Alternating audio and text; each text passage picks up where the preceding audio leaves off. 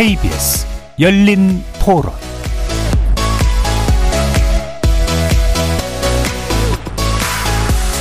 안녕하십니까. KBS 열린 토론 정준희입니다.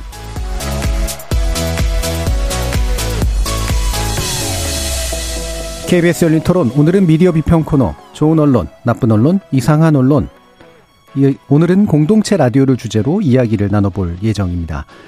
광역 단위 방송에서 다루지 않는 지역 정보를 제공하는 지역 밀착형 미디어인 공동체 라디오는 이른바 골목 소식을 통해 지역 소통을 활성화하는 데다 코로나19 등의 위기 상황에서 실시간으로 구체적인 지역 상황을 제공해서 재난 방송으로도 제 몫을 다해왔는데요. 2009년 7개 방송으로 시작해서 현재까지 전국적으로 27개 규모로 커졌지만 관련 예산은 늘지 않아서 운영에 어려움이 적지 않다고 합니다. 잠시 후 마포 FM 송도코 대표와 서대문 FM에서 주민 서대문을 진행 중인 황두영 작가 모시고 공동체 라디오의 매력을 모시고 체계적인 육성과 지원을 위해 어떤 부분이 필요한지 자세히 이야기 나눠보는 시간 갖겠습니다. KBS 열린 토론 지금부터 시작합니다. 살아 있습니다. 토론이 살아 있습니다. 살아있는 토론, KBS 열린 토론. 토론은 라디오가 진짜입니다. 진짜 토론, KBS 열린 토론.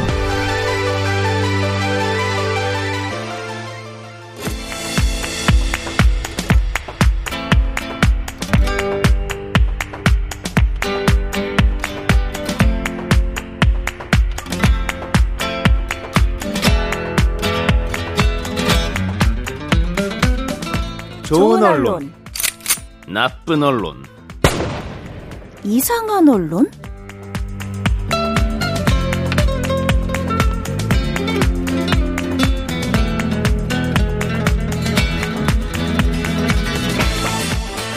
오늘 함께해 주실 네 분의 전문가 소개해 드립니다. 이정훈 신한대 리나시타 교양대학 교수 나오셨습니다. 안녕하십니까. 민동기 미디어 전문기자 함께하셨습니다. 안녕하십니까. 송덕호 마포 공동체 라디오 대표 자리해 주셨습니다. 안녕하세요. 반갑습니다.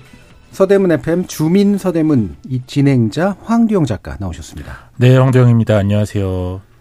KBS 열린 토론이 오는 23일까지 청취자 여러분의 성원에 감사드리면서 작은 보답의 기회를 준비했는데요.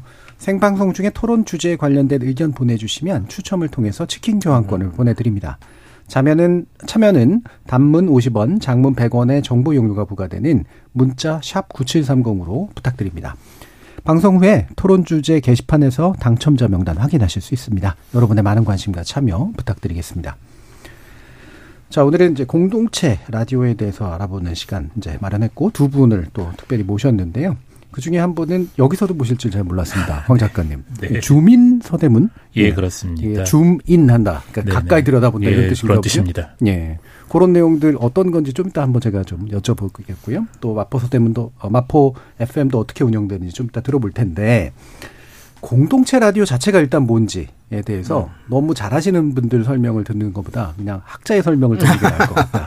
야, 일단 이정훈 교수님께 한번 부탁드리겠습니다. 네, 일단은 그 방송법상의 규정을 보면 예, 공동체 라디오 방송 사업자를 어떻게 규정하고 있냐면은 안테나 공급 전력 10와트 이하로 공익 목적으로 라디오 방송을 하기 위해 방송통신위원회 허가를 받은 자 이렇게 예, 규정이 되어 있습니다. 그러니까 공동체 라디오라고 하는 것은 이제 시바티아 저출력으로 FM 어, 라디오 방송을 하는 방송국이라고 말할 수 있는데 출력이 낮다 보니까 자연스럽게 이제 예, 방송 청취할 수 있는 가능 지역이 좁게 되고 그러니까 청취 가능 지역이 접수한 대신에 그만큼 지역 밀착형의 방송을 할 수 있는 장점을 가진 그런 방송이라고 볼 수가 있겠습니다.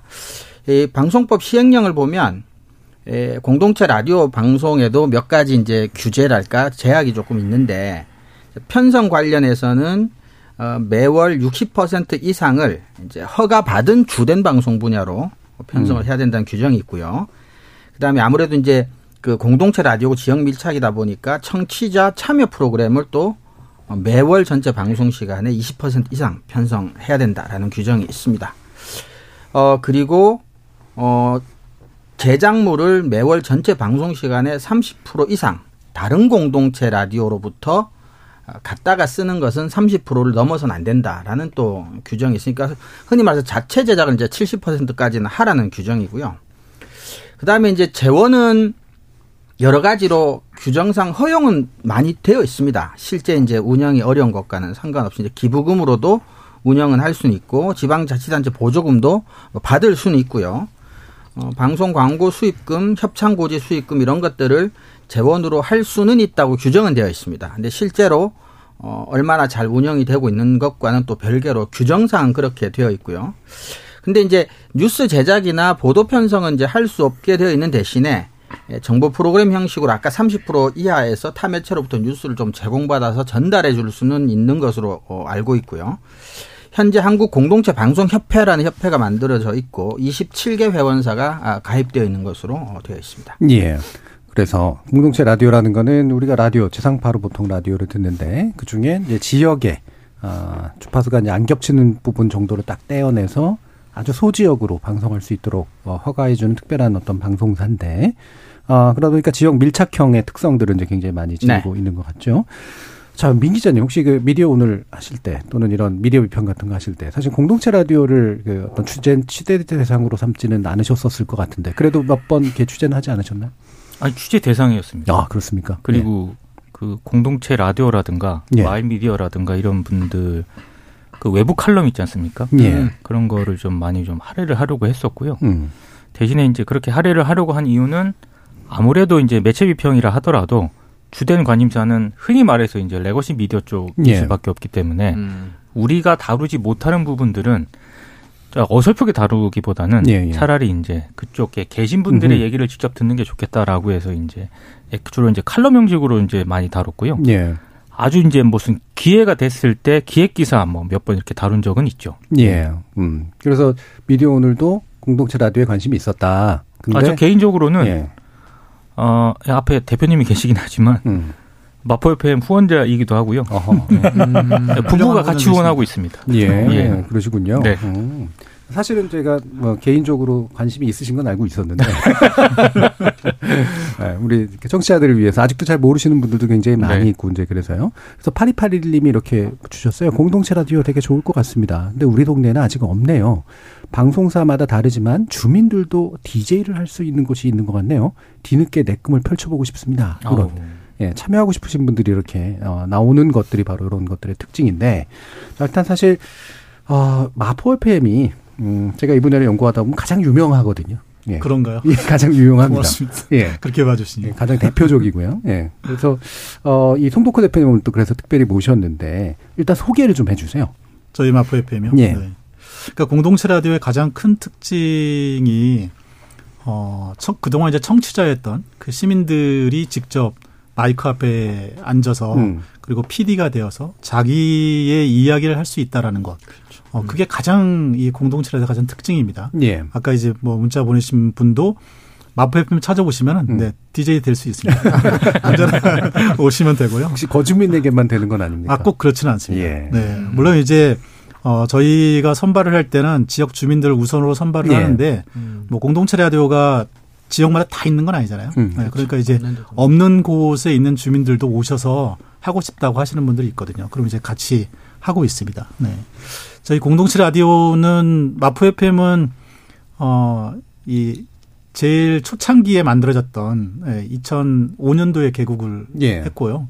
어 마포와 서대문 일부 지역을 방송 권역으로 하고 있습니다. 어 방송 프로그램은 한 40여 개 정도의 방송 프로그램이 음. 있고요. 음.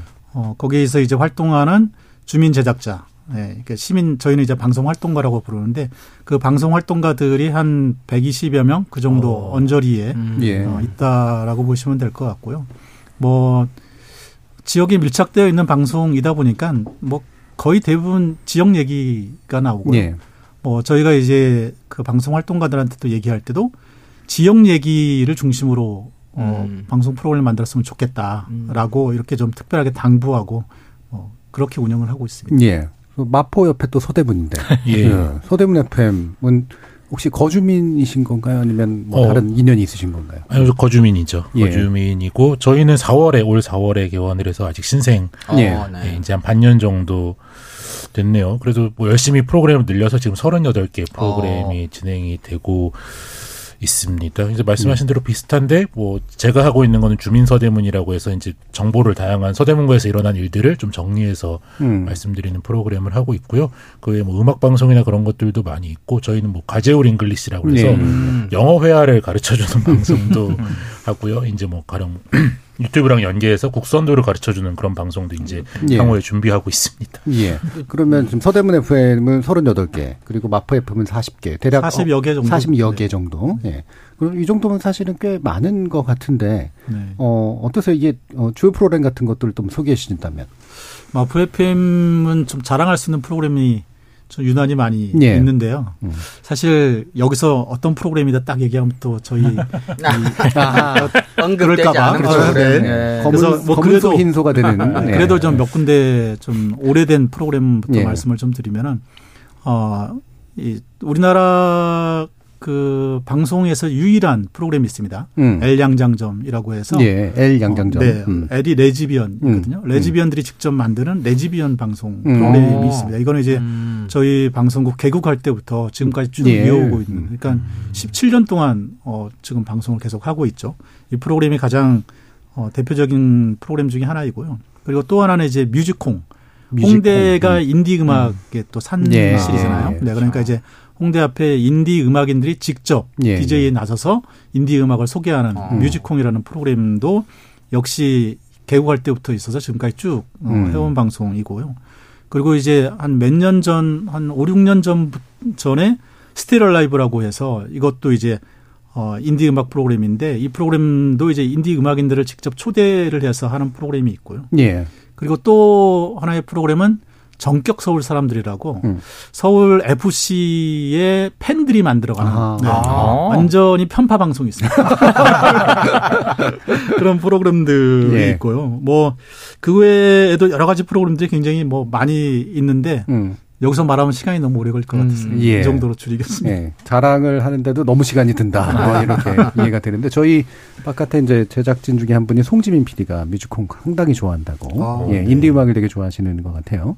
어, 음. 그리고 이런 유명 프로그램까지 다 있는데 자, 또 다른 유명 프로그램 진행하시는 황태영 작가님을 응원하시는 분이 유튜브에서 어, 댓글을 달아주셨습니다. 황대영 작가님 응원하십니다. 응원합니다. 하하하. 근데 서대문 공동체 라디오님 있네요. 네, 제가 좀 미리 응원 댓글을 달아달라 그랬더니 저렇게 또 순진하게 자기 아이들이 그대로 가지고 댓글을 달아주고 계시네요. 그러게 말입니다. 예, 잠시라도 좀 바꾸시지.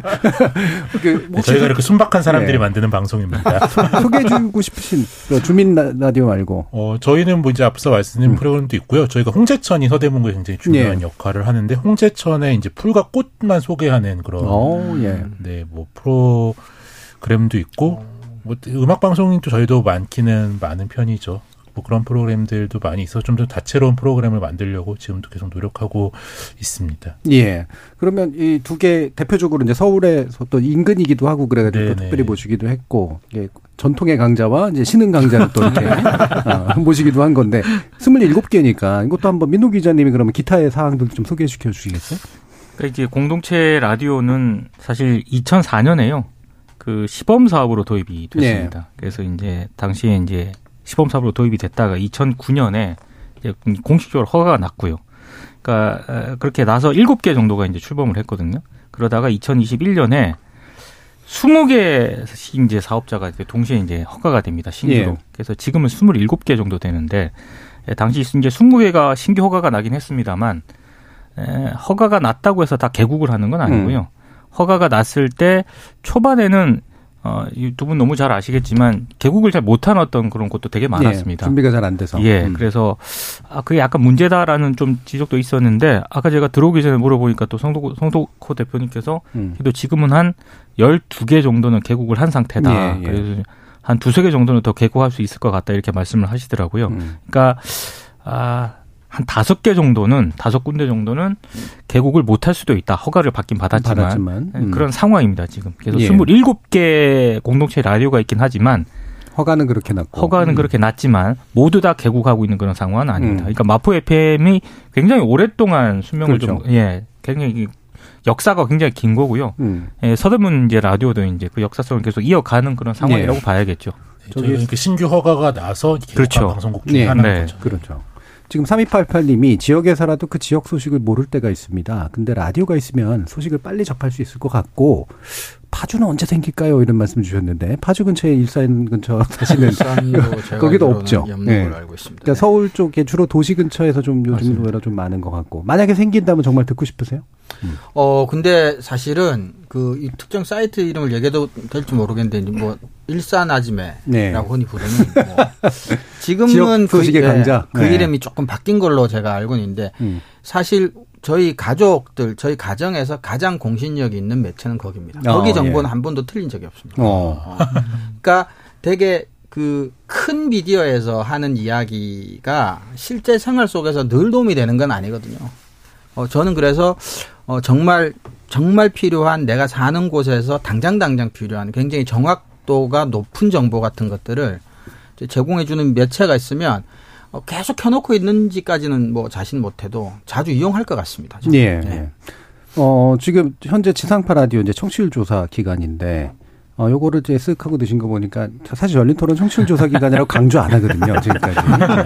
네. 슬쩍 이렇게 쿠폰 잠시 드린다 뭐 이런 얘기하고 그러는데 청취율 조사가 이제 지상파 라디오한테는 굉장히 중요한 또 물론 KBS 그렇죠. 이제 광고를 수용하는 데는 아니니까. 예. 근데 일반 상업 방송사는 굉장히 이런 게 중요하잖아요.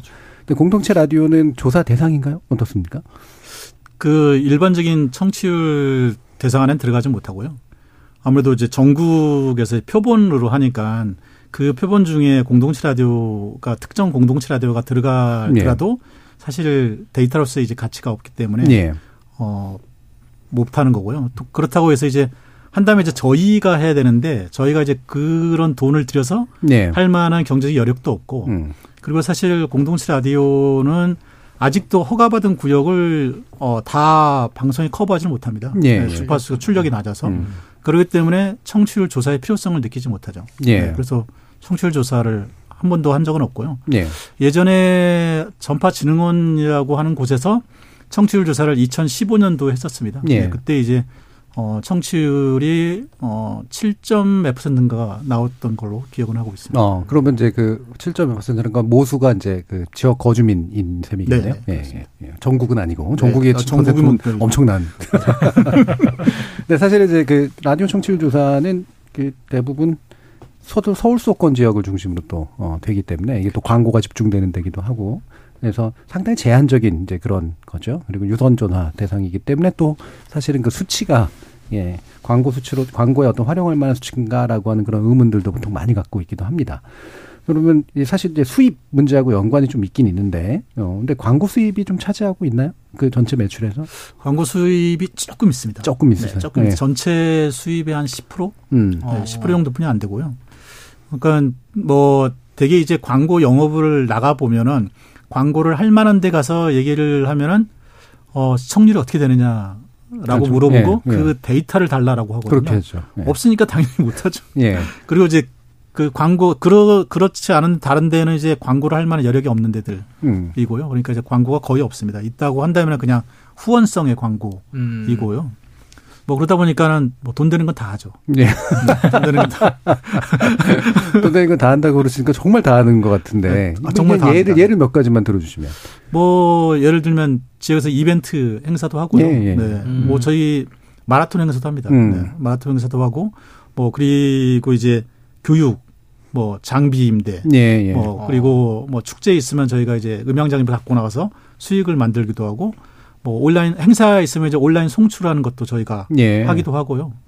뭐 그리고 이제 또 지역에 이제 주민들이 회원으로 가입해서 회비를 음. 내시기도 하고 또 기부금이나 후원금도 또 상당 부분 차지하고 예. 뭐 그렇습니다. 그러니까 후원, 뭐 회비, 어, 네. 어, 기부금 이런 것들이 일부 있고 그 사실은 일종의 이제 방송 부대 사업 같은 것들을 통해서 이제 네, 부대 사업이 어, 더 큽니다. 예, 그걸 얻고 이제 그 돈을 이제 제작비로 투여하는 이런 시스템인데 네.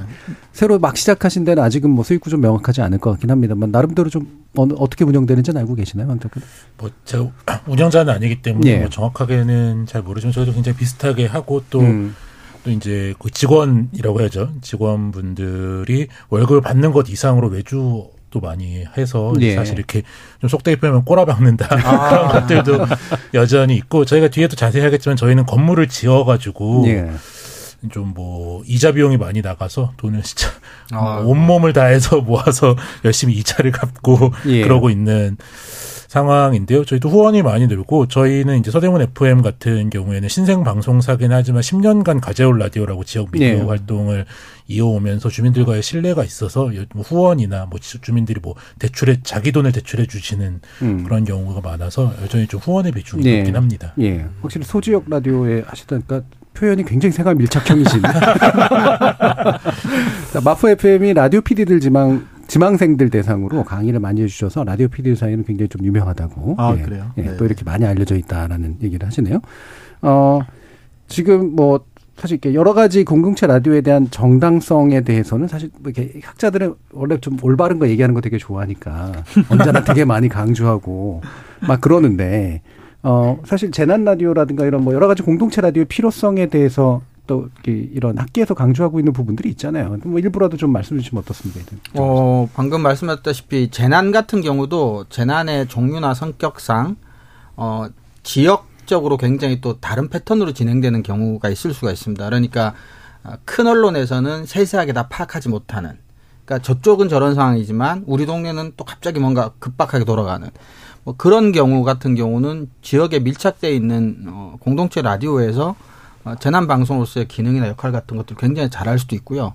그다음에 아까 우리 송 대표님 말씀하셨지만 어, 흔히 이제 지역 언론, 지역 언론이라고 할 때 지역의 이야기들을 전해준다. 그래서 지역 주민들을 듣는다라는 것에 상당한 의미가 있죠. 그런데 사실 뭐 민주주의 풀뿌 이런 얘기를 할 때 우리가 가장 중요한 것은 우리가 또 공론장이라고 얘기하는 것도 주민들이 내가 말할 수 있는 공간, 내가 말할 수 있는 매체 이런 것들이 상당히 중요하거든요. 그래서 풀뿌리 민주주의라고 이야기를 할 때도 사실은 우리가 이제 언론 큰 언론도 물론 민주주의 정말 기여를 하지만 이렇게 어, 하고 싶은 이야기를 할 수 있는 공간과 어, 어떤 자리를 마련해 주는 공동체 라디오 같은 경우가 정말로 풀뿌리 민주주의에 직접적으로 기여하고 있다. 이렇게 학자로서는 저는 그렇게 생각을 하고 있습니다. 예. 자, 0760님께서 또 문자 하나 주셨는데 저희 KBS 일라디오가 전국 방송이라는 것의 특성 아주 잘 보입니다. 저는 부산 시민이지만 마포 지역 라디오는 소문으로 익히 알고 있습니다. 오, 예, 지역 미디어 정말 필요하다고 생각하는데요. 제가 사는 곳에서 만들어졌으면 좋겠습니다. 마포 라디오 번창하기를 기원합니다. 이렇게 고맙습니다. 좋은 말씀 주셨네요. 음. 어, 실제로 이런 재난이라든가 기타 측면에서 예, 뭐 공공성을 발휘하는 요소들이 꽤 많을 것 같은데 지난 코로나 때도 좀 그랬나요? 마포 FM? 어, 그 코로나 때 뭐 저희도 그렇지만 전국에 이제 어 있는 공동체 라디오도 그랬고 또 지역마다 이제 있는 마을 미디어들 있잖아요. 네, 마을, 마을 미디어들 도 음. 역할을 많이 했는데요. 어, 초창기 이제 코로나가 터지고 난 다음에 가장 크게 문제됐던 게 마스크 대란이었잖아요. 그렇죠. 네. 네. 그럴 때 이제 그 뭐 공동체 라디오들이 음. 어, 어느 약국에 가면 마스크가 있다. 네. 아, 라고 하는 중요한 정말 생활에 음. 중요한 그런 음. 정보들을 쭉 보내기도 했고요. 뭐 저희도 이제 어, 매일매일 지역에서 확진자가 어떻게 발생하고 있고 또 음. 확진자가 대량으로 발생한 지역이 어디이고 네. 이런 소식을 계속 네, 매일매일 보냈죠. 네. 그 한 코로나 끝날 때까지 계속 그렇게 매일매일 데이터를 찾아서 네. 보고를 하고 알려줬고 그리고 이제 어 혹시 이제 코로나 걸리신 분들인 경우에 뭐 어떻게 조치를 해야 하는지 보건소 음. 뭐 어디에 있고 또어 이 방역과 관련된 여러 가지 것들이 이제 그때 그때 바뀌었잖아요. 네, 그래서 그러한 소식들을 어 계속 보내줬었죠. 예. 네, 그런 역할들을 어쨌든 좀 코로나 시기에는 한 것 같습니다. 예. 몇 년 안 됐는데 기억이 이렇게 새록새록하네요. 그렇죠? 예. 저도 이제 제 초랑 함께 어, 마, 마스크 순례를 다녔던, 쭉 다녀서 있습니까? 이렇게 물어봤던 기억, 기억들이 있는데, 좀 또 서대문 FM으로 옮겨가면, 어, 근데 제가 놀랐던 게, 사옥을 지으셨다고 해요? 네, 저희가 남과자동에 네. 4층 높이의 사옥을 음. 지었는데요. 이제 뭐 가재올 라디오 때부터 그때 이제 완전 아. 햅도 들지 않는 그런 예. 지하방에서 활동을 하다가 음. 이제 뭐 이렇게 뭐 이 임대로 하게 되면은 뭐이 건물주와의 문제도 있고 또 어떤 공공장소를 임대하게 되더라도 그럼 또 어떤 그 빌려준 기관의 눈치를 또 봐야 되는 네. 문제도 있고 약간 우리는 절대 흔들리지 않는 지역에 완전 뿌리를 내리겠다 그런 음. 정신을 음. 가지고 이제 한번 건물을 지어보자. 근데 이거 방송국 측에서 먼저 얘기를 했다기보다는 주민들이 이제 그 FM을 해서 방송국을 차리겠다고 하니까 어, 그러면 아예 건물을 짓자. 주민들이 음. 오히려 먼저 예. 나서서 예. 돈을 막 펀딩을 했고, 저희가 4월에 개국할 때 기준으로 한 5억 정도로 주민들이 돈을 모아주셨어요. 예, 예. 지금은 더 이제 후원이 더 늘었으니까 아마 그것보다 더 넘겨서 나머지 액은 대출로 해서 저희가 건물을 지었고, 어, 근데 그, 그 사이에 건물을 짓기로 결의를 한 사이에 물가도 굉장히 많이 오르고, 예. 금리도 많이 오르고, 막 전쟁도 나고, 세계적인 위기가 막 이렇게 예. 오면서 굉장히 고생을 많이 하고, 이제 운영자들도, 아, 괜히 지었나라는 네. 사적 사석에서 저한테 이렇게 네. 막 너무 어. 힘들다 뭐 그런 이자 부담 뭐 이런 것들도 있고 네, 이자 부담이 굉장히 지금 예. 높아서 뭐 열심히 계속 이겨 나가고 있고요. 그래서 지금은 저희가 총 4층 건물 중에 두 층만 방송국이 쓰고 두 층을 임대하고 있는데 저희의 계획은 저희가 얼른 더 열심히 돈을 모으고 후원도 많이 모아서 4층 전부 다 주민들을 위한 예. 공간으로 사용할 수 있도록 음. 하려고 하는데 근데 또 거기에 또 재개발이 또 걸려 있어 가지고 예. 아주 고난의 길을 예. 걷고 있습니다. 사실은 우리 황 작가님이 저희 월화수목 금 코너에서 거의 대부분 나오셨거든요. 네. 앞으로 경제부동산 다룰 때도 재개발 얘기를 이렇게 한번 예. 어려움에 대해서 얘기해 줄 수 있는 좋은 기회들이 있지 않을까 네. 어, 이런 생각이 듭니다. 사실 사옥 얘기하니까 언론사에게 있어서 뭐 모든 데들이 다 사실은 자기가 운영하는 데 자기 어떤 건물에 사는 게 좋은데 편집장도 하신 입장에서 보면은 그런 사옥이라든가 이런 물리적 인프라가 있는 게 얼마나 중요하다 이렇게 느끼세요? 사옥이 있으면 일단 네. 안정적이 되죠. 음. 왜냐하면 어 일단 임대로 들어가게 되면은 보통 계약 기간이 2년 정도 하거든요. 갱신을 해야 되지 않습니까? 음. 그러면 이제 에, 건물주가 좀 좋으면은 어, 잘 넘어가는데 그렇지 않으면은 또 이사를 가야 되고 그러니까 그런 거를 저도 이제 미디어를 있으면서 굉장히 많이 겪었잖아요. 예. 또이 회사 또 이사 간다는 게 이게 보통 일이 아니거든요. 아. 그러니까 그럴 때마다 뭐 여러 문제가 발생을 해요. 그래서 이 뭐 자기 사옥이 있는 거는 굉장히 좋긴 하지만 그래도 이제 에, 그 정도 여유가 되려면은 또 음. 어, 지금 이렇게 얘기한 금융 부담이 있죠. 그렇죠. 네. 부담이 굉장히 있기 때문에 아마 사기업들은 어, 엄두를 잘 못 내죠. 네. 왜냐하면 다 이제 대출을 받아야 되는 그런 상황인데 에, 그나마 지금 저는 이제 깜짝 놀란 게 어, 주민들이 네, 그러니까.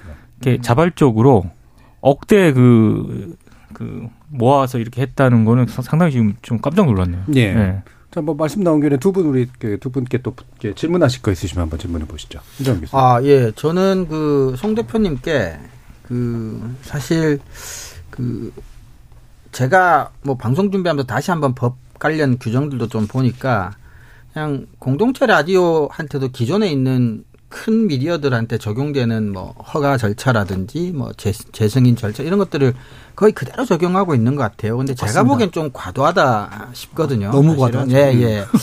그래서 그냥 이렇게 뭐 경영상의 어려움이야 아까도 방금 말씀해 주셨지만 이런 어떤 제도나 이런 데서는 좀 불필요한 에너지 소비 같은 것들 힘든 점 이런 것 좀 혹시 있으시면 말씀 좀 해주시죠.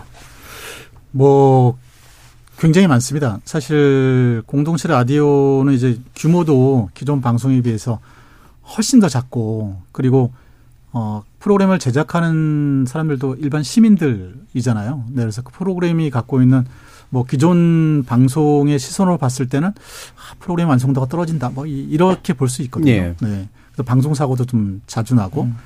어 그런데 이제 거기에 어, 부과되는 기준은 기존 공중파 방송하고 똑같은 거예요. 예. 방송을 설립할 때부터 어 그러니까 허가를 낼 때 신청서 자체가 벌써 뭐 100페이지 이상이 되는 굉장히 두꺼운 음. 책을 넣어야 되고 그리고 제어가 받을 때도 역시 똑같은 예, 똑같은 내용으로 다 작성을 하게 됩니다. 그러면 거의 한 200페이지 정도 되거든요. 음. 그러니까 이 이거를 공동체 라디오가 내부 인력이나 많으면 모르겠는데 대부분의 공동체 라디오가 거의 세명이안 돼요. 상근자가. 어. 그러니까 세명이서 방송도 해야 되고 돈도 벌어야 되고 행정도 해야 되고 음. 교육도 해야 되고 뭐 별별 일을 다 해야 되거든요. 그러니까 그런 사람이 200페이지짜리 이 제어가서를 네, 그렇죠. 작성해서 내야 되는 거니까 음. 그런 규제도 있고요.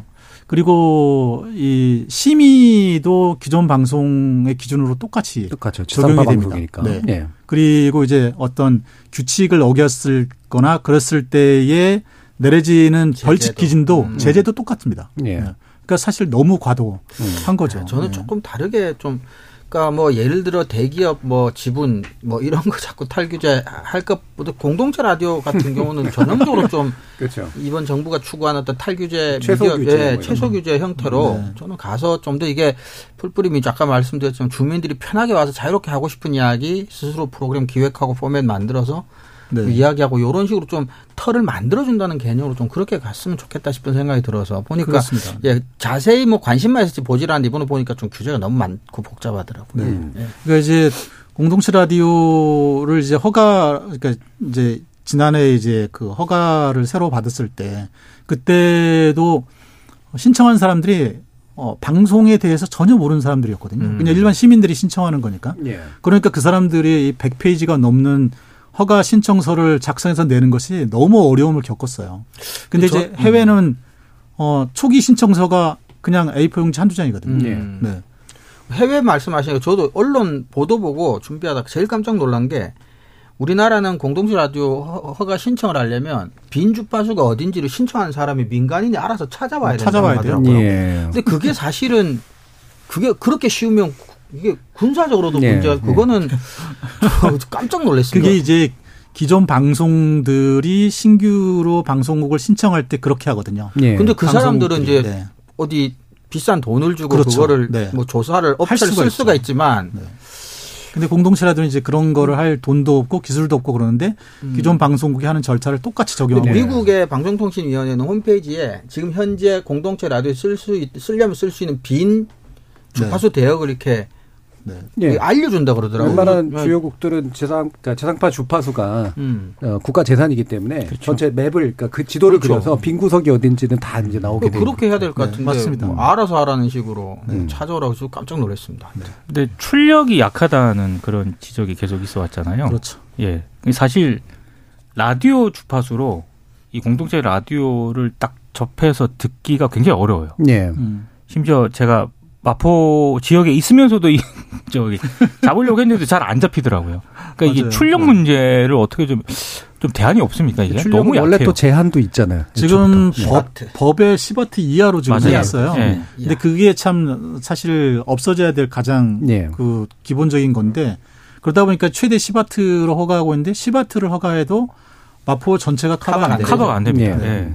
네. 그렇죠. 뭐 저희 서대문 같은 경우에는 산이 굉장히 많은 예, 예. 안산이라는 큰 산이 구 가운데를 가로막고 있어서요. 음. 어디에 세워도 이거를 안산을 넘겨서 주파수를 네, 보내기가 예, 안산에 세우셔야죠.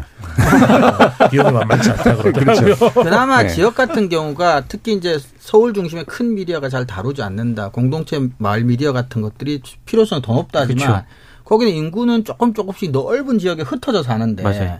시바트 가지고는 뭐 네. 지역 군 단위 같은 경우는 정말 턱도 없지 않습니까? 외국 기준을 좀 많이 고려해서 그렇습니다. 외국은 음. 평지가 많은데 음. 특정 지역을 커버하면 그 정도면 된다. 이런 식으로 음. 이제 돼 있는 걸 그대로 좀 기술 기준을 가져온 면도 좀 있죠. 지금 또 몇 개 청취자 의견 소개시켜드리면 자 오늘 되게 효과 좋네요. 유튜브에서 연재 FM 공동체 라디오님 아, 안녕하세요. 연재 공동체 라디오입니다. 27개 공동체 라디오가 모두 성공적으로 개국해 지역 주민들을 위한 방송을 만들 수 있도록 노력하고 있습니다. 부산 연재 공동체 라디오도 어플리케이션으로 방송 들으실 수 있습니다. 많이 들어주시고 방송 제작자로도 참여해 주세요. 감사합니다라는 그런 말씀이고요. 연재 FM 화이팅입니다. 예. 신규 이번에 연재도 신규로 네 이번에 신규. 네. 네. 예. 그리고 또 1736님께서 공동체 라디오가 뭔지 전혀 모르고 있다가 찾아보니까 저희 동네에도 성서 FM이 송출되고 있었네요. 아, 유명한 성서도 1세대 마포와 네. 함께 가장 유명한 유이한 방송. 예. 그래서 이런 거 알게 돼서 되게 고맙다 이런 또 의견도 이제 주셨습니다. 그래서 각 지역에 또 이번 기회에 좀 찾아보시면 어 굉장히 많은 음 것들 맞습니다. 찾아보실 수 있을 겁니다. 어 그럼 또 혹시 또 질문하실 거 있으신가요? 어 저는 황 작가님께 아까 뭐 대표적인 프로그램 좀 말씀도 해주셨지만 에, 방송국이 생각하는 대표적인 프로그램 말고 좀 지역 주민들이 특히 서대문 같은 경우는 이제 건물 지을 때 어, 주민들도 적극성도 좀 보이셨는데 네네. 좀 이렇게 어, 좀 수요라고 할까? 좀 원하는 뭐 좀 가장 요구가 높은 이런 장르나 프로그램 포맷 같은 게 있습니까? 서대문 주민들한테서? 뭐 주민들이 근데 뭐 욕구가 있으면 와서 만드시면 되기 음. 때문에 뭐 굉장히 열려 있는데 저희 좀 특이한 프로그램이라고 하면 서대문은 굉장히 오, 서울에서도 오래된 동네 그러니까요. 네. 그리고 역사적으로도 중요한 이벤트가 있고 뭐 독립공원도 있고 음. 형무소도 있고 그래서 저희는 서대문 역사만 다루는 프로그램이 서대문 음. 역사기행이라고 어. 해서 그건 가재울 라디오 때부터 굉장히 오랜 프로그램으로 있는데 그거를 매주 그렇게 할 얘기가 있을까 하는데 계속 또 찾아서 발굴해서 음. 계속 얘기를 해 오시더라고요. 그런 것들도 서대문의 좀 지역의 특색에 맞는 뭐 그런 프로그램인 것 같아요. 음. 예, 예. 유튜브에서 서대문 공동체 라디오님이 자주 달아주고 계신데요. 안산에 안테나 달려면 1억 원이 넘는 비용이 들어간다고. 네, 저희 아마 화나셨다, 화나셨어. 저희 제작 본부장님으로 추정되는데 뭐 하시고 싶은 예. 말씀이 많으셔서 외국 같은 저한테, 네, 네, 외국 같은 경우는 안테나 같은 거 웬만한 전국적 커버하는 것들은 이제 뭐 국가 소유로 돼 있거나. 네. 또는 이제 커버하는데 이제 일정한 임대료 내고 이제 쓸 수 있도록 해서 이제 사실 그 문제는 그러니까. 많이 해결이 되는데 직접 설치해야 돼서 맞습니다. 많은 후원하면 안산으로 안테나로 옮기는 것도 해보겠습니다. 지금 5602님께서 또 저는 시각장애인이어서 시사에 취약할 수밖에 없는데 여름 토론 들으면서 많은 정보를 얻고 있습니다라는 말씀 주셨는데 이게 이제 또 라디오의 네. 굉장한 장점인데 장점이죠. 그 장점을 이제 지역과 결합시키는 공동체 라디오에 관련된 그런 이야기 나누고 있는데요. 일부 마치기 전에 간단하게 혹시라도 뒤에 제작하시면서 어, 정말 좋은 피드백 같은 것들을 좀 받았다. 반응 같은 것들을 있었다. 또는 인상적인 게 있었다. 이런 게 있으시면 한번 하나씩 소개해 주실까요? 저희는 이제, 어, 제가 이제 가장 기억에 남는 것 중에 하나는, 어, 어떤 분이 이제 게시판에 글을 남기신 거예요. 근데 그분은 이제 아침에, 어, 서부권에서 이제 차로 출퇴근을 하시는 분인데, 성산대교 넘어서 연대 앞으로 해서 시내로 이제 출퇴근하시는 분이에요. 네. 음. 근데 이제 이분이 우연히 이제 퇴근을 하다가 이 주파수를 서치를 했는데 마포 어, FM이 딱 걸리더라는 거예요. 근데 어 이게 무슨 방송이지? 해적 방송인가? 그러고서 들어보는데 이게 차가 안 막히면 금방 벗어나거든요. 청취권에서. 그렇죠, 맞아요. 그래서 아, 지직거면서 또 안 들리더라는 거예요. 아. 그래서 그 다음날 아침에는 이제 차가 막히니까 음. 또 이렇게 들어왔다는 거예요. 그래서 와, 이게 도대체 무슨 방송이지 이게?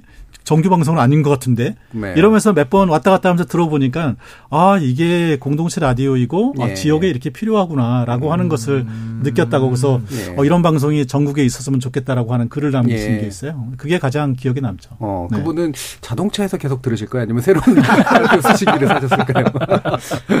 황 작가님. 네, 뭐 일단 아까 주파수 얘기할 때 얘기 못한 게 근데 주파수가 안 잡힌다고 청취를 포기하지 마시고요. 이제 예. 뭐 보통 어플리케이션들도 음, 그렇죠. 다 이제 있고 또 요새는 유튜브나 다른 채널로 또 계속 실시간으로 들으실 수 있는 경우가 많아서 뭐 어, 우리 집은 안 잡히네 하고 청취 포기하지 말고 일단 많이 들어주셨으면 좋겠고요. 저도 이 프로그램 그 주민서대문을 하면서 지역에 이렇게 많은 논쟁들이 계속 진행되고 있다는 걸 잘 몰랐는데 예, 예. 저희 지역도 이제 무슨 백년산에 파크 골프장을 짓겠다 뭐 네. 그런 아유, 논쟁이 음. 있었고 뭐 신촌에 대중교통 전용지구를 계속 유지할 거냐 그런 음. 논쟁들이 있었는데 그 논쟁이 계속 보통 구청에서 홍보하는 자료만 이게 음. 되게 마련인데 반대되는 목소리도 이 채널을 통해서 계속 이야기될 수 있고 해서 예. 논쟁이 정말 꼭 내 바로 이해관계 직결되는 논쟁이 아니다 하더라도 이 지역의 논쟁을 사람들이 많이 따라갈 수 있다 덕분에 그런 얘기들을 많이 하시더라고요. 예. 자, 일부를 통해서 이제 두 분, 그, 서울 지역이긴 합니다만, 어, 공동체 라디오에 관련된 직접적인 경험담과 좋은 이야기들 좀 들어봤는데요. 또 이어지는 2부에서 공동체 라디오 어떤 식으로 해야 좀 활성화될 수 있을까? 이런 얘기도 더 나눠보도록 하겠습니다. 여러분은 지금 KBS 열린 토론과 함께하고 계십니다. 단 1, 20%의 가능성도 저는 있다고 보기 때문에 예. 그거는 국민들도 다 알 수밖에 없는 문제이기 때문에 논리와 논리가 부딪히고 삶에서 좀 기댈 곳, 기댈 사람 음. 이런 것들이 좀 필요한 것 같아요. 뭔가 우리가 좀 치유가 돼야 될 것 같아요. 예. 느슨해져야 될 것 같아요. 음. 이성과 감정이 만나는 곳. KBS 열린 토론. 평일 저녁 7시 20분 정준이와 함께합니다. KBS 열린 토론 오늘은 공동체 라디오를 놓고 이야기를 나누고 있는데요. 서대문 FM 주민 서대문 진행자 황두영 작가, 송덕호 마포 공동체 라디오 대표, 민동기 미디어 전문 기자, 이정훈 신한대 리나스타 교양대학 교수 네 분 함께 하고 있습니다. 자, 일부에서 좀 물으려다가 좀 일부러 뒤로 빼긴 했는데 그 제작 과정을 좀 한번 그 알려주세요. 아까 이제 세 명, 세 분뿐이 또안안 계시고 사실은 이제 제작진이 많을 수가 없을 텐데 일방적으로는 보통 PD 한두 분 계시고 또 작가 한두 분 계시고 이런 식으로라도 하고 또 기술하시는 분들 계시고 그런데 예, 주민 그, 그 서대문 그거는 어떤 식으로 또 제작을 하나요? 어 그 모든 거를 이제 자원 활동가들이 다 한다 이렇게 예. 보시면 음. 되긴 하는데 저는 이제 뭐 아까 잠깐 언급했던 제작본부장님이랑 같이 진행을 하는 프로그램이어서 PD 역할은 좀 많이 해주시는데 그래도 뭐 그 내 PD 역할이 기술적인 부분은 그분이 다 해주시고요. 뭐 어, 아이템을 다룰지 그래서 제가 뭐 기사 서치도 하고 뭐 구의 홈페이지나 구청 홈페이지 들어가서 아, 이번 주는 이런 걸 다뤄야겠다 한 다음에 제가 스크립트 쓰고 선곡도 하고 제가 음. 진행도 음. 하고 다다 다 합니다. 그리고 이제 그런 기술적인 부분만 네. 이제 또 제작본부장님 해주시고요. 근데 제 프로그램이 아니라 아예 주민들이 모두 이제 편집까지 딱뭐 어. 57분 방송을 해야 된다. 그럼 음. 57분에 딱 맞춰서 편곡 편집까지 다 해서 최종적으로 송출할 수 있는 역할로 하고요. 이제 저희 제작진들은 그런 것들을 사전에 교육하거나 뭐 어려움이 있을 때 도와서 개입하거나 음. 혹은 이제 문제가 될 뭐 규정이 예. 어긋나는 부분 정도만 체크를 하고요. 모든 건 이제 주민들이 교육을 받아서 음. 뭐 방송 진행도 하고 제작도 한다고 생각하시면 됩니다. 예. 지금 저희 피디님이 그 장면 띄워주셨는데 작가님인지 모르, 모르게 못 알아보겠는데요, 보니까. 예, 되게 좀 다른 머리의 헤어스타일을 하고 아, 계시네. 아, 네, 또 네. 마포 같은 경우는 또 어떤 식으로 비슷하게 제작 비슷합니다. 예. 그러니까 공동체 라디오는 상근자들이 일단은 뭐 거의 세 명 이하예요. 네, 세명 이하고 많지 않기 때문에 방송을 제작하시는 그 방송 활동가분들이 모든 프로그램을 자기가 책임지고 다 만들어야 됩니다. 예. 물론 이제 그런 이제 역량을 갖추기 전까지의 상근자들이 쭉 이제 그걸 도와주시긴 하는데 그래서 아 우리가 이런 프로그램을 어느 정도의 수준으로 만듭시다라고 하는 것이 합의가 딱 됐다. 이 정도면 네. 우리 어 그냥 독립해서 해도 할 수 있겠다라고 음. 하면 그 팀이 완전히 독립 적으로 음. 뭐 모든 내용이나 이런 거 다 스스로 결정해서 계속 제작을 해 나가신다고 보면 됩니다. 예. 네. 그러면 공동체 라디오는 참여하시는 분들이 엄청난 자발성이 예. 없으면 그렇죠. 사실 운영하기가 굉장히 어렵습니다. 예. 그래서 그런 자발성을 이제 지역과 결합시키면 결국 지역 정보 내지 지역의 의견 이런 것에 공론장이 돼야 되는데 신문 같은 경우는 사실 뭐 의견 매체니까 지난번에 저희가 옥천 신문 황 대표 모셨을 때 어, 지역 정부에 대한 감시견으로서 역할을 굉장히 충실하게 하고 있다 이런 얘기를 해주셨는데 어, 지금 공동체 라디오 방송은 규정상 시사 보도 프로그램은 편성할 수 없도록 그렇게 돼 있단 말이죠. 그러다 보니 당연히 한계가 있을 것 같거든요. 뭔가 뭐 나름대로 규제, 그러니까 감시하고 이런 식의 역할들은 필요하긴 할 텐데 어떻습니까?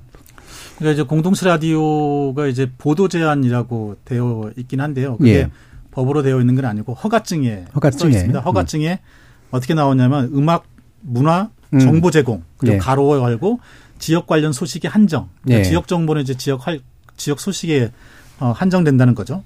그렇기 때문에 사실 지역 소식을 전할 수는 있습니다. 예, 그러니까 사실 저도 이제 아침마다 송도코의 마포 속으로라고 하는 예. 프로그램을 예. 가지고 지역의 소식을 계속 전하고 있거든요.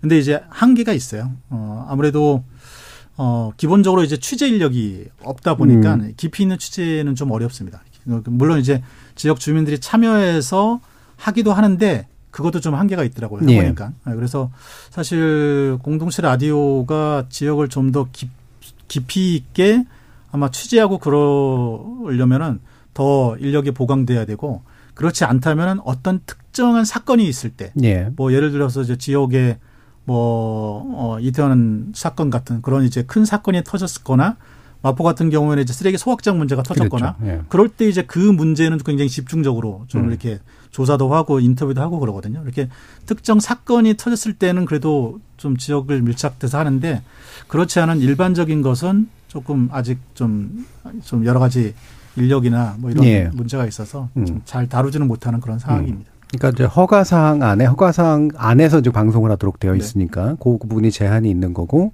어, 어느 정도 이제 그 건건이 취재나 이렇게 얘기하는 건 가능하나 일상적인 취재보다는 아무래도 인력상 또 어려운 면도 있다. 예. 음. 서대문 가구에는. 근데 저는 약간 이 지역 소식과 중앙의 뉴스라는 것을 이분법적으로 구분하는 게 사실 굉장히 어렵거든요. 그러니까 그렇죠. 그러니까 뭐 예. 서대문구가 어디 왜 따로 외계에 있는 게 음. 아니기 아니니까. 때문에 가령 뭐 이런 거예요. 뭐 윤석열 대통령이 서대문구 관내에 열린 광복절 기념식에 참석했다.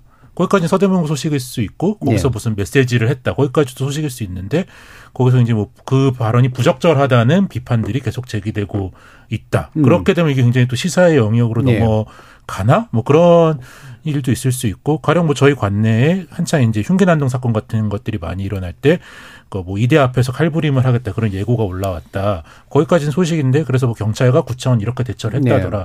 그럼 그게 적절하냐? 경찰의 대, 이런 대처는 적절하냐? 뭐 그런 얘기를 우리가 할 수도 있잖아요.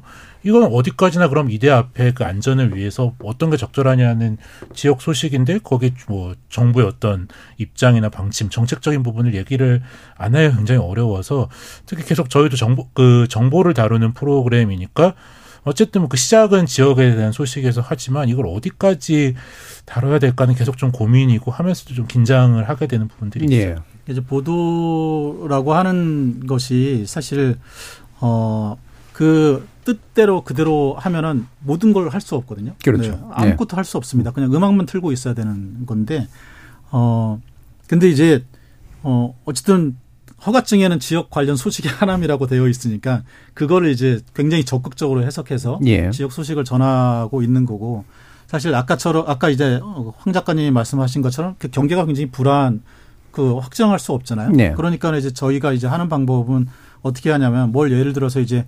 어뭐 이 이태원 어떤 이런 참사가 발생했다 그러면 저희가 이제 다른 지역이니까 다루지는 어렵거든요. 네. 그러면 이제 그 사건 현장에 있던 사람을 어떻게 찾아서 네. 그 사람을 통해서 얘기를 하는 거죠. 네. 네. 뭐 그런 아니면은 이제 서대문구 주민 아저 마포구 주민으로서 어떻게 생각하십니까? 뭐 이런 네, 네 건가요? 그렇게 예. 합니다. 네. 뭐 뭐지 기후 위기 음. 뭐 행동이라든지 이런 것도 시내 중심에서 이러잖아요. 예. 그럼 그 기후 위기 행동에 준비를 하고 갈기 위해서 준비를 예. 하고 있는 사람 그 사람을 예. 게스트로 모셔서 그 사람하고 예. 이제 그런 관련된 얘기를 한다든지 예. 뭐 이러면서 어쨌든 좀 비껴가고 있는 거 있는 그렇겠네요. 네. 뭐 예를 들면 그 해외여행 다녀온 해외 다녀온 여기를 관내 벗어났다고 안 할 수 없는 거고. 그러니까. 예, 그런데 사실 저는 그 공동체 라디오가 뭐 여러 가지 재정적인 문제도 있고 그 다음에 여러 가지 이것 때문에 활성화가 안 되는 측면이 예. 분명히 있잖아요. 저는 빨리 저 조항부터 저 어떻게 좀 해야 네, 된다고 네, 생각해요. 왜냐하면 결국에 주민의 삶의 모든 것을 좀 자유롭게 얘기할 수 있는 그런 공간이 돼야 되는데 이건 일단 하지 마 이렇게 되지 않습니까? 예. 근데 개인의 일상의 삶이라고 하는 게 정치적인 것과 비정치적인 것, 시사적인 것, 비시사 이게 구분이 가능한가? 그래서 좀 쉽게 사랑방 같은 공간에서 뭔가 얘기를 나눌 때도 문화 얘기할 때도 있고 뭐 정치 얘기할 때도 있고 시사 예. 얘기할 때도 있고 뭐 자유롭게 얘기가 돼야 되잖아요. 근데 일단 아이템이라든가 방송 같은 걸 정할 때, 어, 이거 약간 허가상 위반인가? 뭐 그런 거를 자꾸 생각을 하게 만든단 말이죠. 맞아요. 이러면 주민들도, 이 뭐지? 뭐, 이렇게 생각을 하기 쉽다는, 그 이게 예. 가장 문제인 것 같습니다. 그리고 기초자치단체 장의 권한이나 기초자치의회 결정사항이나 뭐 조례나 이런 것들로 일상생활 속에서 직접적으로 영향을 받는 것들이 굉장히 많아요, 사실은. 그래서 뭐, 민 기자님 말씀하셨지만 뭐 좁은 의미의 보도를 하라 하지 마라 이런 것보다도 사실은 그 결정들은 정치 뉴스가 아니라 지역민들에게 그렇죠. 굉장히 중요한 정보죠. 예를 들어 뭐 요즘 뭐 전기차 전기차 많이 하지만 당장 지원금도 지자체마다 다르잖아요. 맞아요. 그러면 그냥 중앙에서 뭐 메이커가 만든 보도 자료 가지고 그냥 해가지고는 내가 사는 동네에서는 뭐 지원금이 확정이 돼야 차 가격이 확정이 되는 거잖아요 나한테는. 음. 그러니까 그런 것들은 결국 이제 의회나 자치단체 이런 거를 마치 이제 뭐 데일리 이제 신문이나 방, 큰 방송국처럼 뭐 출입처처럼 매일 뭐 이렇게 할 수는 음. 없지만 네. 좀 그럴 필요도 있고 또 꼭 기자가 가서 취재하지 않더라도 음. 공동체 자주가 된 뭐가 됐든 자꾸 의회에 그리고 뭐 관청에 언론이 자꾸 왔다 갔다 하는 것 자체가 그 사람들한테는 일종의 감시고 그게 견제가 되거든요. 그래서 네. 저는 민 기자님처럼 이런 규제는 정말 불필요한 규제라고 생각합니다. 음. 이제 공동체 라디오는 이제 2004년도에 도입을 할때 도입을 위한 목적 중에 제일 앞에 있었던 게 공동체 활성화였어요. 그 다음에 네. 이제 지방자치 활성화였었거든요. 그렇죠. 그러니까 공동체를 활성화하고 지방자치를 활성화하는데 지역 얘기하지 말라. 그러니까 네. 시사 보도적인 하지 말라. 말이 안 되는 거죠. 음. 네. 그런 의미에서 어 지금 이제 마을 미디어 사업도 이제 공동체 라디오 사업하고 이제 겹쳐지는 그런 거긴 한데 이제 보통 지자체들이 이제 마을 미디어 사업 같은 거를 이제 지원하는 뭐 조례를 만들기도 하고 해서 이게 전체는 아니긴 하지만 어 이런 부분이 또 일부 또 새로운 마을 미디어 운동도 벌어지기도 하고 그랬는데 어 지자체 서울시 같은 게 대표적인 케이스고요. 어, 지자체마다 또 마을 미디어 사업을 폐지하기로 했다라고 하는 그런 소식들이 있어 가지고 이 부분이 또 지역 활동가한테 상당한 좀 어려움을 주고 있는데 요거는 내부 의견 한번 다 한번 들어보도록 하죠. 예. 먼저 황 작가님. 음. 어. 그렇죠. 저희가 뭐 시작하는 입장이어서 예. 지원을 받다가 안 받게 된 처지는 사실 아니니까. 아니기는 음. 한데 그이 지역 공동체 라디오라는 게 분명히 공익적인 역할을 하잖아요. 뭐 재난 위기 대응이라는 좀 직접적인 역할도 있고 어떤 민주주의를 증진한다던가 또 주민들의 어떤 삶의 질을 높이는 역할들을 하는데 무슨 이게 주파수를 준 걸 대단한 걸 준 것처럼 이제 니네가 다 알아서 해라 그렇게 되니까 이 공익적 역할을 인정하고 해야 되는데 우리나라에서 어떤 국가가 어, 그 시행을 직접적으로 하는 것만 되게 공익 사업이라고 생각을 하고 지원을 하면서 거기에 이제 주민들이 적극적으로 자발적으로 참여하면서 증진되는 네. 것들은 약간 니들이 하고 싶어서 한 일쯤으로 이렇게 좀 치부 하는 특히 보수 정권에서 그런 것들이 안타깝죠. 음, 그러니까 이게 정치적인 이념에 따라서도 꽤 다 차이가 좀 있더라라는 느낌도 있으신 것 같네요. 네. 예, 어떠세요, 네, 마포 같은 경우? 마을 미디어 활성화가 시작된 건 서울이었어요. 예. 서울에서 2012년도에 이제 그 마을 미디어 사업이 처음으로 시작이 됐고 그게 이제 성과를 보이면서 전국화가 네, 됐거든요. 예, 예. 그런데 지금 10년이 되는 어 그러니까 올해 사업이 중단돼 버렸어요. 음. 그러니까 어 사업도 중단됐고 그리고 그 중간 지원 센터도 예, 문을 닫아 버렸고 그런 상황인데 사실 이 마을 미디어라고 하는 것은 지역 주민들이 어, 직접 이제 우리 동네 얘기, 내가 살고 있는 그 마을의 얘기를 내가 직접 하겠다라고 네. 하는 거거든요. 네, 그래서 사실 그게 이제 지역을 더 활성화하고 마을의 어떤 사람들 간의 관계를 만들어내고 서로 연결을 만들어내는 그런 활동을 해온 건데 그거를 이제 뭐 10년 됐다고 해서 싹둑 잘라버린 것은 이거는 굉장히 좀 안 좋은 영향을 미치고 있고요. 전국적으로도 이 서울이 그러면은 이게 또 지역으로 많이 예, 파급이 예, 됩니다. 그래서 지역 차원에서도 이렇게 마을 미디어 사업들이 축소되는 이런 사례들이 계속 지금 나타나고 있는데 이거는 어쨌든 좀 어, 시급하게 좀 시정해야 될 문제라고 봅니다. 예, 예. 또 다른 분들 의견도 한번 들어볼게요. 그 일단은 그 공동체 라디오나 마을 미디어나 지역 언론이나 이런 데서 무엇을 하고 그 한 일이 뭐 공익적이면 공익적인 게 아니에요. 그 자체가 공익적인 거예요. 왜냐하면 뭐, 뭐, 민주주의 교과서에 나오는 나라의 주인, 지자체의 주인인 시민, 주민들이 자신의 이야기를 할 수 있는 자리가 마련 되고 거기서 내가 할 수 있는 얘기를 할 수만 있어도 그 자체로 공익적인 겁니다. 저는 주파수가 뭐 상징적으로 국가 소유라고 해서 뭐 대통령이나 시장이나 도지사가 그 주파수를 가지고 있다가 뭐 시야를 하듯이 뭐 베푸는 예. 건 아니잖아요. 음.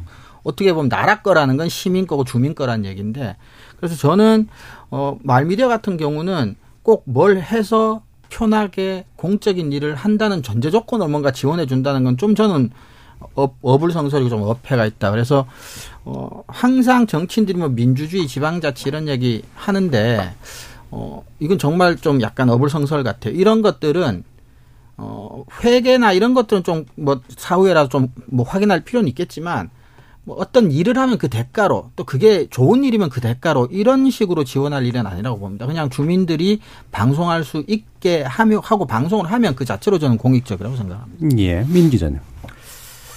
아, 제가 사실 할 말은 굉장히 많지만 예, 음. 말을 많이 하면 안 될 것 같긴 합니다. 예. 네. 음. 왜냐하면 이게 또 약간 이해 충돌 여지도 있기 때문에. 아, 예, 예. 예. 뭔가 이제 마을 미디어하고 연관성 좀 일부 있으신 분들이 있으신가 보죠. 네네네. 네. 근데 이제 다만 이 말씀을 음. 드리고 싶어요. 그러니까 어떤 사업을 뭐 평가를 하거나 폐지를 할 때, 네. 어, 그 사업의 뭐 취지라든가 이런 것들을 좀 정당하게 평가를 하고 이렇게 해야 되는데 한국은 너무 이제 어떤 정치적인 어떤 시각들이 많이 네, 네. 반영이 되어 있습니다. 그래서 이 사업이 뭐 전임 어떤 그런 시장의 음. 사업 색채가 강하다 이런 판단이 들면 이제 없애는 쪽으로 가고 이런 것들이 많았단 말이죠. 근데 이번에 말미디어 사업이 이렇게 폐지가 된 것도 혹시 그런 차원의 어떤 그런 예. 연장선은 음. 아니었는가 이 부분은 한번 곰곰이 생각해 볼 필요는 있는 것 같습니다. 예. 예. 그렇죠. 뭐 모든 정부 중앙 중앙 정부든 지방 정부든 이제 그 사업이라고 하는 것은 연속성이 필요하고 그렇죠. 그 연속성을 그렇죠. 어쨌든 중단하려면 왜인가에 대해서 명확하게 또 네. 의견도 모으고 또 설명도 하고 이래야 된다라는 말씀이시죠. 자, 그러면 이제 아마 많은 분들이 이제 또 공동체 라디오 아, 이런 게 있었구나. 이런 거 있으면 좋지 뭐. 이렇게 얘기하면서도 동시에 아, 요즘에 사실 누가 뭐 이렇게 공동체 뭐 지역 이런 거 생각하나? 그리고 어, 너무 매체도 많은데 공동체 라디오라고 하는 그런 매체가 또 필요한가? 라고 이제 하는 회의론? 그러니까 반대라기보다는 이런 것들이 좀 있을 수도 있을 것 같거든요. 어, 이 관점에서 물론 당위론도 좋지만 또 경험해보는 관점에서 확실히 이런 것들은 참 매력이고 장점이고 좋은 공익적 효과들이 있고 뭐 재미도 있고 이렇다. 뭐 이런 것들 얘기해 주시면 더 좋고요. 한번 들어볼까요? 어, 마포부터. 그러니까 이제 공동체 라디오는 뭐 굉장히 지역에 밀착되어 있어서 예. 기존 이제 큰 방송들이 아 저건 좀 사소한 거야 라고 하면서 놓칠 수 있는 그런 것들 아니면 이제 이벤트적으로 접근하는 이런 것들에 대해서 계속 지속적으로 밀착돼서 접근할 수 있거든요. 그러니까 마포에는 지금 이제 서울시의 신규 쓰레기 소각장 천 톤이 이제 들어오신다 네. 그래서 음. 지역 주민들은 지금 난리예요. 예. 근데 그냥 미디어에서는 잠깐 단신으로 다루고 말거든요. 이제 공동체 라디오는 저희는 이 소식을 이제 계속 어 팔로잉을 하고 있으니까 그때 그때마다 계기 때마다 관련된 인터뷰를 계속 해 나가죠. 뭐 시의회 의회는 어떻게 생각하고 있는지 뭐 일반 주민들은 어떻게 생각하고 지역 단체는 또 어떻게 하는지를 인터뷰를 계속 해나가고 있거든요. 그러니까 그런 형식으로 어쨌든 지역에 밀착되어 있으면서 지역의 소식을 계속 전하는 그러니까 이게 어 기존 미디어들이 놓치는 부분들이라서 이 부분들을 어 좀 살려주는 것이 어 굉장히 좀 필요하다라고 할 수 있겠죠. 음. 예. 서대문도 한번 들어보죠. 이제 뭐 송 대표님 뭐 말씀에 다 전적으로 동전하는데 요새 이제 진짜 미디어가 많지만 어떻게 보면 혼자 하는 1인 유튜브도 다 글로벌하게 경쟁을 하는 예, 거잖아요. 예. 모든 전 세계인들을 상대로 음. 이제 경쟁을 하고 한 뭐 이제 그런 거 다 영어 자막 달아가지고 음. 경쟁을 하니까 정말 작은 소식들을 전하는 프로그램이 없는데 제가 서대문 주민서대문을 진행하면서 제일 좋은 건 경쟁자가 없습니다. 예. 이 컨텐츠는 뭐 대한민국에서 저만 다루고 전 예. 세계에서 저만 이렇게 이렇게 정리해서 다루고 있기 때문에 이 서대문 컨텐츠에서만큼은 제가 정준희 교수님보다 위에 있다. 예. 뭐 그런 조만간, 조만간 이사 가겠습니다. 저의 이런 자원 활동까지 이렇게 그런 것들이 있어서 굉장히 매력이 있는 것 같고 몇 분이 듣는지는 모르겠지만 이 방송을 기다리는 분명한 사람들이 바로 내 눈앞에 예, 예. 있고 그런 책임감들이 굉장히 많이 느껴지고 제가 이렇게 방송을 함으로써 아 이게 좀 어떤 소통들이 강화되고 있구나 그런 것들도 늘어나고요. 또 제가 얼마 전에는 뭐 서대문 노동인권 문화제에서도 뭐 그런 진행을 해달라 예. 뭐 그런 식으로 해서 음. 음. 지역에서도 이런 다양하게 말을 하는 사람들이 필요한데 그런 기능 자체가 좀 더 확산되고 있는 것이 굉장히 재미있죠. 예, 예. 그러면 예, 민 기자님께 이 사실 제도적으로 사실 좋은 뜻을 가지고 있는 의원들이나 아니면 기존의 방통위가 이제 분위기에 따라 조금씩 다르긴 합니다만 공동체 라디오에 대해서 적어도 원칙적으로는 뭔가 잘 됐으면 좋겠다 그리고 잘 되게 만들겠다라는 제도적인 개선에 관련된 이야기들은 좀 되는데 실제 이제 법령 같은 것도 일부 발의된 것도 있고요. 사실은 이제 이게 실제 통과가 될지는 잘 모르겠습니다만. 그래서 일단 정치권에서 소규모 단위의 매체에는 별로 관심이 없긴 한데요. 예, 예. 일단 정필모 민주당 의원 같은 경우에 올해 공동체 라디오 진흥을 위한 기본 계획 수립과 위원회 구성 그리고 방송통신발전기금을 활용한 공동체 라디오 방송사업 활성화 지원 방안을 담은 방송법 개정안을 일단 발의를 했습니다. 그러니까 이게 뭐 좀 길긴 한데요. 간단하게 줄이면 어, 방통위원회에 공동체 라디오 방송 발전위원회를 설치를 하자 음. 이런 겁니다. 그럼 방, 이 발전위원회는 뭘 하는 거냐?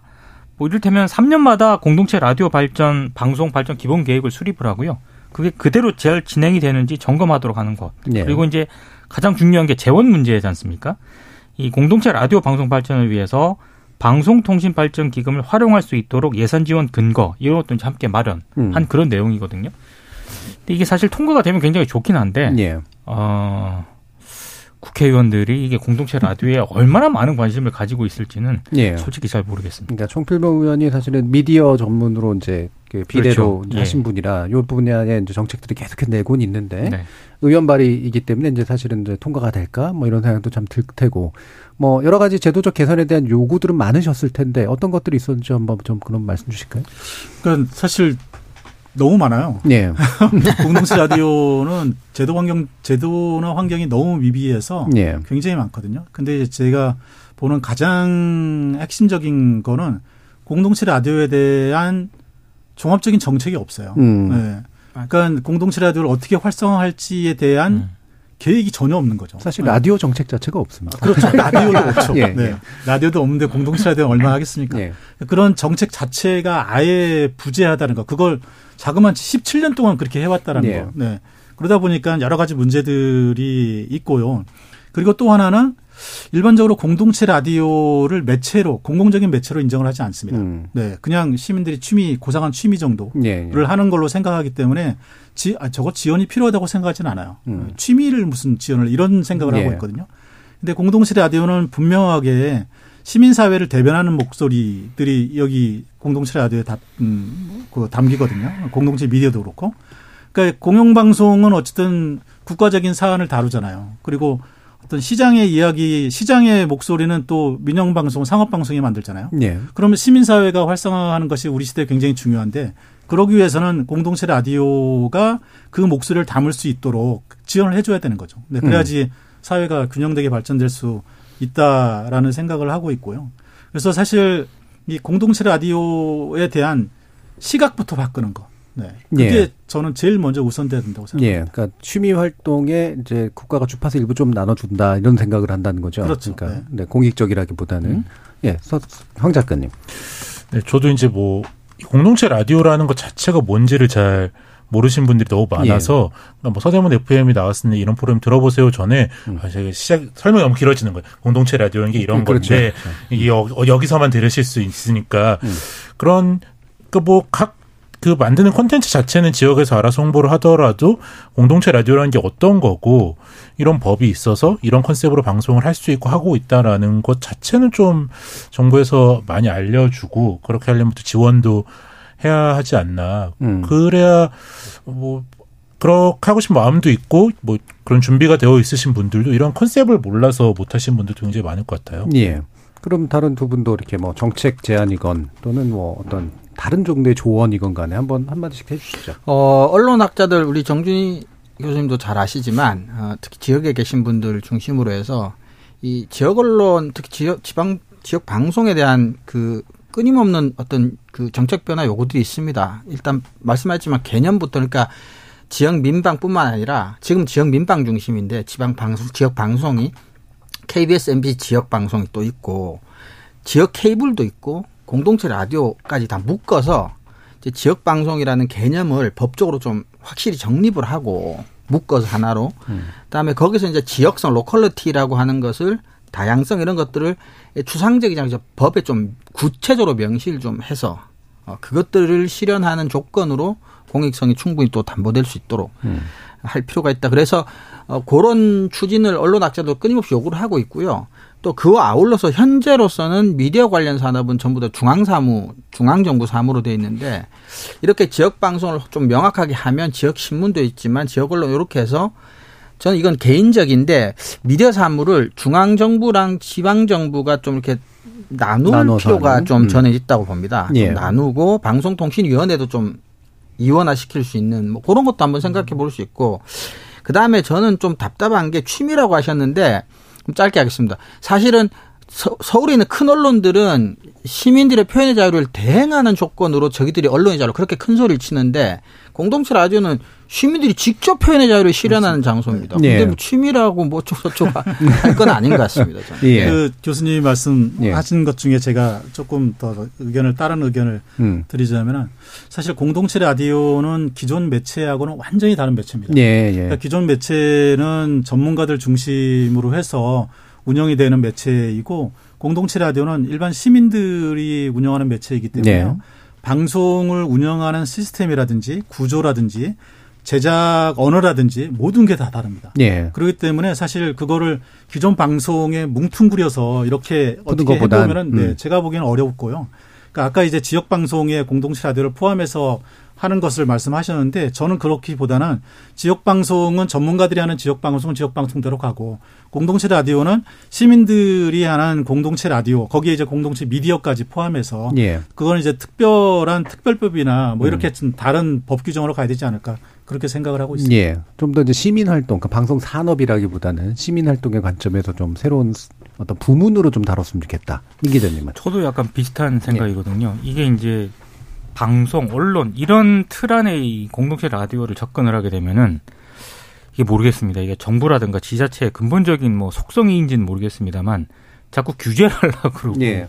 뭔가 재원을 가지고 통제를 하려고 이러거든요. 그러니까 좀 다른 어떤 관점이 좀 필요한 것 같다. 그러니까 어 기존 미디어는 기존 미디어대로 뭐 책임과 규제를 하되 이거는 정말 시민들이 거의 전적으로 지금 참여해서 만든 거지 않습니까? 그러니까 다른 어떤 접근 방법이 필요한 것 같고 규제 중심보다는 참여를 유도하는 쪽으로 음. 좀 가야 되지 않을까 싶습니다. 물론 이제 이제 가장 큰 핵심은 재원 부분인데 그것도 좀 정부가 솔직히 아, 이런 말씀드리긴 좀 너무 거친 단어일 수도 있긴 한데 이게 정부 예산들이 눈먼 돈들이 많잖아요. 예. 예. 그런 것만 줄어도 저는 충분히 된다고 생각을 하거든요. 예. 그러니까, 그러니까, 목적에 맞지 않게 그냥 대충 쓰이는 돈 그렇죠. 그런 것들이 많다. 예. 음. 뭐 그런 걸 생각하면은 음. 아, 공동체 라디오는 충분히 육성도 할 만하고 재정 지원도 할 만한데 예.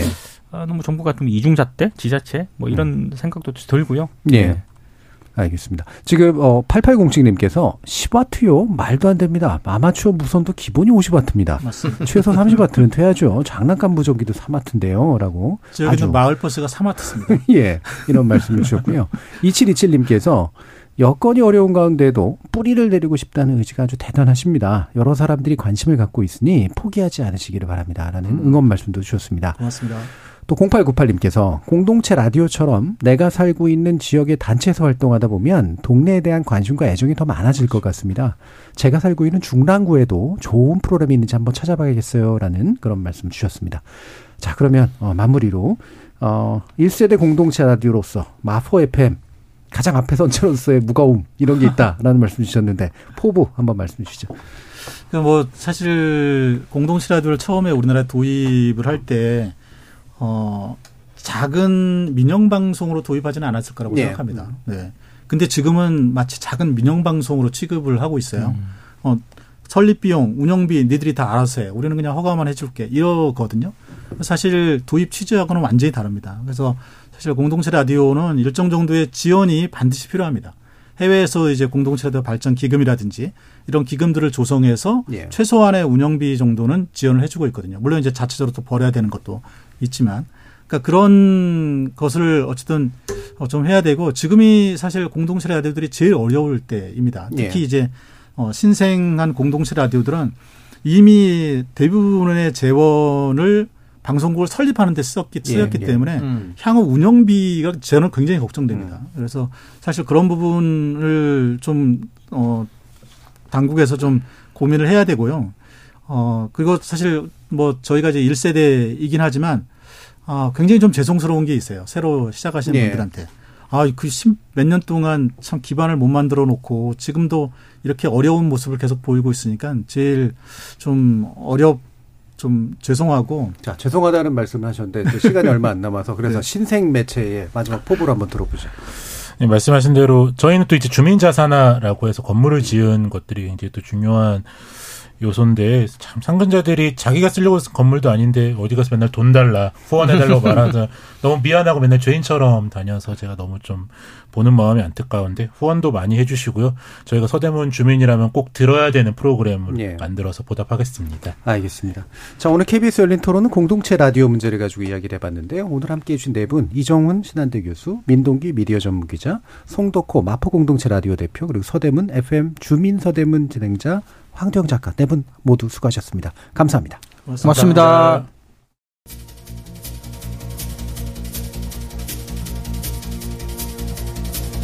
공동체 라디오라고 하면 이건 뭘까 싶은 분들 많을 텐데요.